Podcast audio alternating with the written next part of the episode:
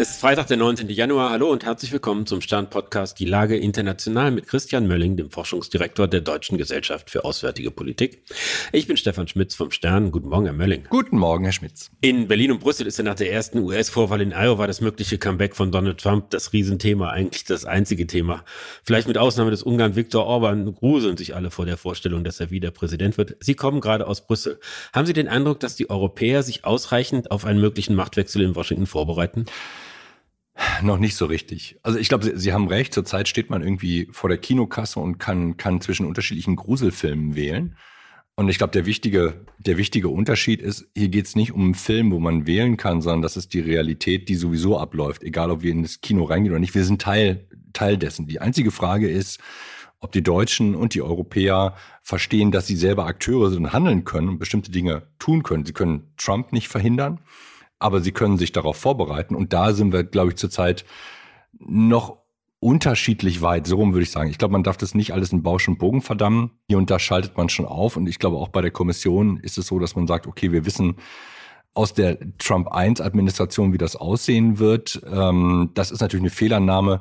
Insofern, als das das zweite Mal nicht so sein wird wie das erste Mal. Aber zumindest sagt man, okay, wir wissen, dass das rumpelig werden wird ich glaube, was, was der andere Fehler oder das Problem in der Debatte ist, und das ist der, das große, ähm, der große Trick von Donald Trump, dass er sich quasi als unvermeidbar darstellt und wir das auch noch kaufen. Also er sagt, er als Schreckgespenst, er wird es einfach werden. Und wir aus unterschiedlichen Gründen kaufen das, weil das eine interessante Nachricht ist. Ne? Alle sind emotional berührt davon.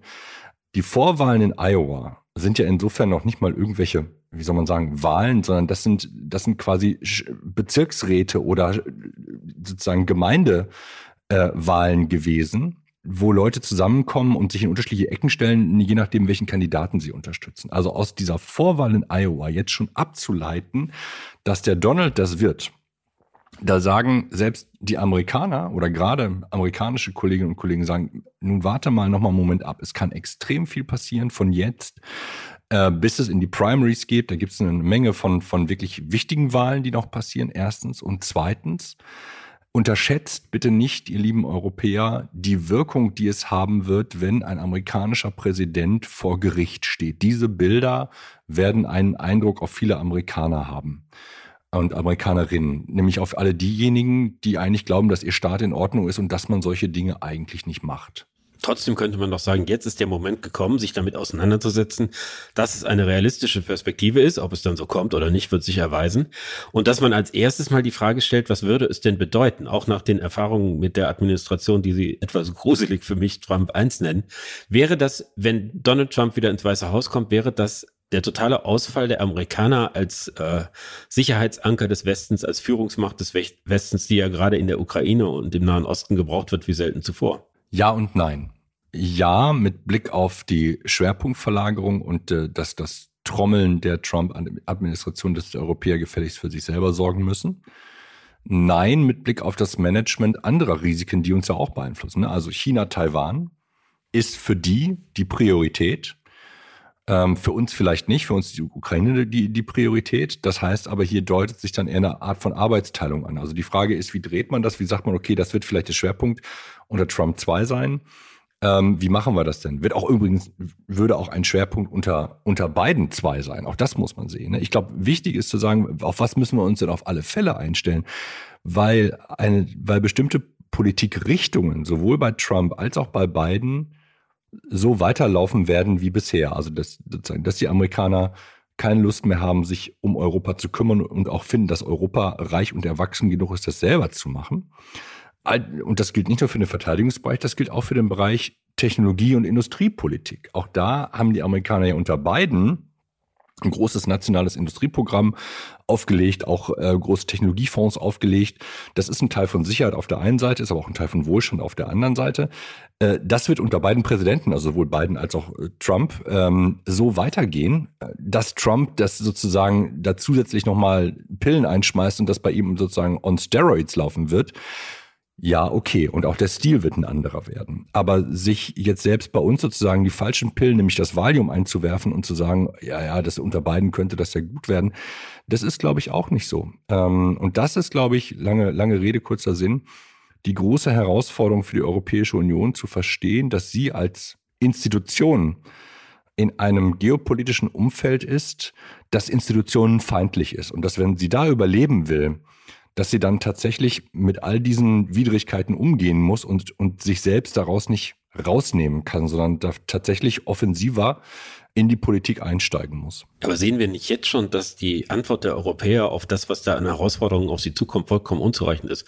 Wenn man sich anschaut, dass sie äh, jetzt ja schon erleben, dass die Unterstützung der USA für die Ukraine praktisch kollabiert ist und dass sie es nicht schaffen, sich auf dieses 50 Milliarden Hilfspaket zu einigen und dass die Solidarität bei den Balten, bei den Finnen, bei den Dänen, bei den Polen vergleichsweise groß ist und je weiter man nach Westen und nach Süden guckt in der Europäischen Union, ist da überhaupt nichts mehr, so dass man sich schon fragt, wie kommen die dazu, sich wieder zusammenzuraufen? Wie soll das klappen?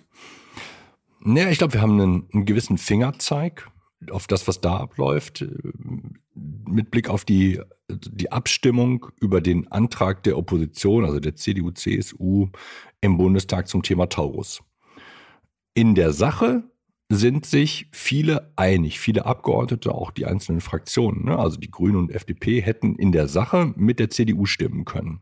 Aber aus der Dynamik zwischen Opposition und Regierung und der Frage, was verhandeln wir eigentlich noch alles hier, ging das eben nicht. Und genauso sieht es da drüben aus. Also es ist Domestic Politics. Ähm, es sind viele Sachen, wo man den Wahlkampf und die Frage der Macht über und in dem größten oder wichtigsten Staat äh, der Welt im Grunde genommen jetzt verhandelt.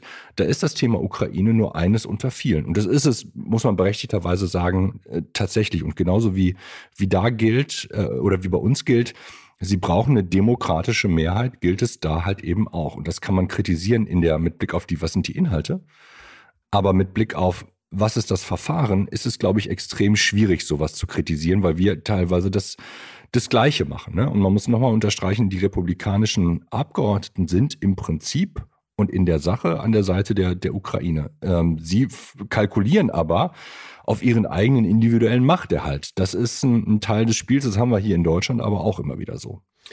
Wenn man nochmal nach Europa guckt, wenn, wenn es jetzt so ist, dass der Druck zunimmt, einmal durch die Unsicherheiten in den USA und was da die weitere Entwicklung ist, auf der anderen Seite durch das zunehmend aggressive Verhalten Russlands, erwarten Sie, dass diese Situation eher dazu führt, dass sie sich einigen und dass sie zu Kooperation und gemeinsamen Lösungen und vielleicht gar zu einer europäischen Armee kommen?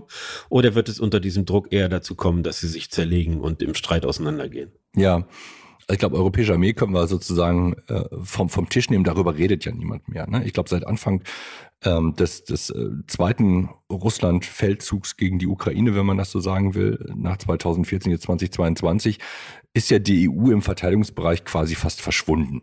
Also es gibt so eine Art Reality-Check in dem Zusammenhang. Und da sind alle Blütenträume, was die Europäische Union eigentlich sein und leisten könnte, sind dahin. Gleichzeitig hat außerhalb des Verteidigungsbereichs die Europäische Union enormes geleistet. Die Sanktionspakete sind nur zustande gekommen, weil es die Europäische Union gibt. Wir erinnern uns an die Energiepolitik, die hat schon unter Corona begonnen, aber da war im Grunde genommen auch da, ähm, das, das gehört auch mit dazu, im Bereich Flüchtlinge, äh, Ernährung sind, ist die Europäische Union ein ganz wichtiges Element, weil es halt eben auch Rechtsetzung und damit Regulierung im Grunde genommen macht. Was man aber, wenn man das alles zusammensammelt, sagen muss, ist, es gibt immer wieder den den Moment der Krise oder die Phase der Krise, in der die Europäische Union einen Schritt nach vorne macht. Früher war das Krisen, waren das Krisen, worauf die Europäische Union mit großen Strukturveränderungen reagiert hat. Heute sind diese Strukturveränderungen kleiner, weil mehr Mitglieder, ähm, die alle eine unterschiedliche Vorstellung davon haben, in welche Richtung es gehen soll. Deswegen wird da auf einmal der Kompromissraum viel kleiner. Ne? Ich ähm, zu, zurück zu Ihrer Frage oder das zusammengefasst zu Ihrer Frage. Ich glaube nicht, dass die Europäische Union sich zerlegen wird.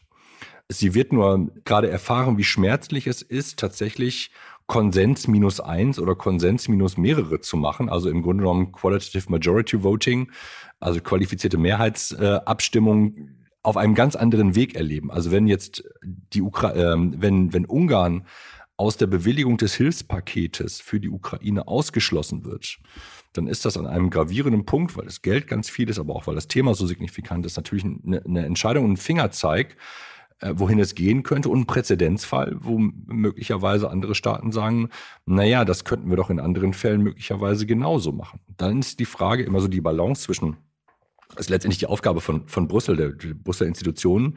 Wie halte ich das denn alles einigermaßen in einer, in einer Waage, sodass die, die Verträge, das, das, was uns mit, miteinander verbindet, dass das nicht tatsächlich beschädigt wird in dem Zusammenhang. Und das wird um einiges schwieriger werden weil, das erlebt die Europäische Kommission zurzeit auch, die, die beklagen letztendlich ihren Machtverlust und sind aber, ne, sind tatsächlich ohnmächtig, weil sie sagen, die Staaten machen das alle alleine.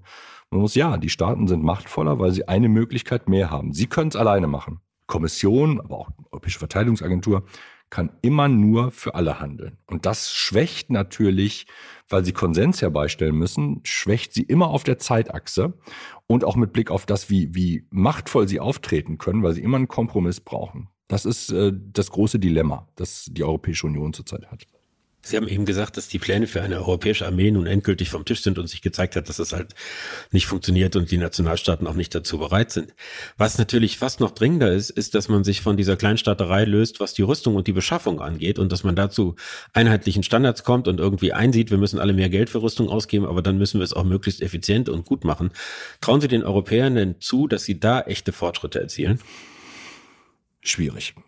Also, wir haben ja mal vor, ich weiß nicht, ich glaube vor 10 Jahren, 15 Jahren den Begriff der Bonser-Armee in, in die Welt rausgeschickt, der sehr erfolgreich war. Sozusagen schreibe ich sozusagen meine, meine Memoiren auf einer Seite auf, wie dieser Begriff zustande gekommen ist. Wir haben aber gleichzeitig, das erkennen wir jetzt erst, wir haben neben den Bonser-Armeen auch Bonser-Industrien. Und was wir zurzeit erleben, mit der ganzen Beschwerde rund um die Munition, die aus der Europäischen Union kommen soll, ist, sind zwei Dinge. Erstens diese Industrie ist zu klein und sie hat enorme Wachstumsschmerzen und das ist sowohl bei der Industrie so, also bei den Bäumen so, als auch bei den Gärtnern, die sagen, dieser Baum wächst nicht. Warum wächst der denn nicht? Naja, weil der Gärtner halt mehr Wasser und mehr Dünger dran machen muss. Ne? Die Lösung ist relativ einfach. Auf der anderen Seite arbeiten wir ähm, oder arbeitet in, insbesondere Brüssel als, als Blase der Institutionen immer noch auf Annahmen, die vor dem 24.02.22 operiert haben. Nämlich seit 20 Jahren, ich verkürze das jetzt mal etwas, sagen die, das Problem ist die Fragmentierung der Industrie und die Lösung ist Konsolidierung. 20 Jahre lang probiert, hat nicht funktioniert. Lösungsvorschlag, we're doubling down. Wir müssen einfach noch mehr davon machen. Die Staaten müssen doch erkennen, dass sie über Kooperation Geld sparen können. Die Antwort der Staaten ist, wir schmeißen lieber militärische Fähigkeit aus dem Fenster, als dass wir sie mit irgendjemandem teilen. Das, auch das ist eine empirische Realität. So, und jetzt stehen die beiden Staaten auf der einen Seite oder Regierung auf der einen Seite und Kommission auf der anderen Seite in ihren Ecken und sind mucksch. Und man denkt so, das ist, das ist wirklich unglaublich. Das heißt also, die Kommission ist eigentlich in der Lage, wo sie sagen muss, wir müssen überlegen, welche Vorschriften wir anders interpretieren müssen wo wir auch einen Vorteil haben können. Aber es gibt bestimmte Bereiche, die werden die Staaten niemals an uns abgeben. Auch im Verteidigung, also gerade im Verteidigungsbereich, das ist immer ein schwieriger Bereich gewesen. Es gibt aber Bereiche, wo die Europäische Kommission tatsächlich einen Vorteil hat, äh, den, den die Staaten nicht haben. Sie kann, ähm, das ist lange vergessen worden, sie kann Käufer und Besitzer von, von Fähigkeiten sein. Das sind dann sogenannte Dual-Use-Fähigkeiten, zivil und militärisch einsetzbar. Aber das heißt, alles das, was notwendig ist im Bereich der Logistik, könnte die Europäische Union möglicherweise kaufen und an die Mitgliedstaaten verleihen. Und das könnte sie kurzfristig machen. Dieses Modell lässt sich auf viele andere Bereiche übertragen. Das ist sind nicht die shiny things wie neue Kampfflugzeuge und neue Panzergenerationen und so.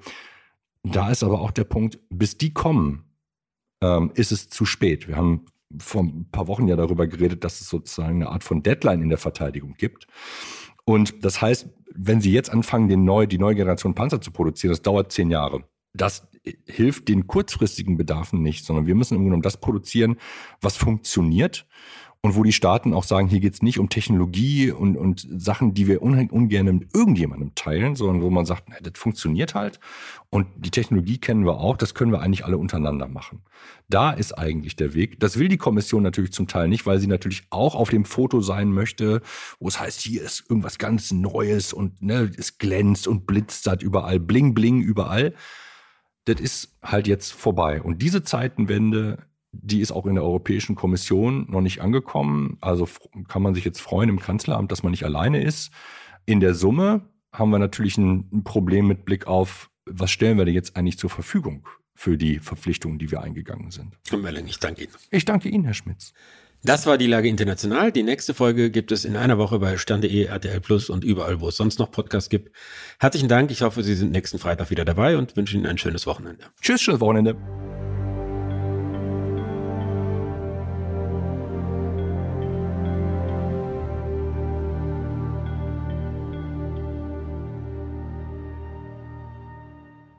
Dieser Podcast ist eine Produktion der Audio Alliance.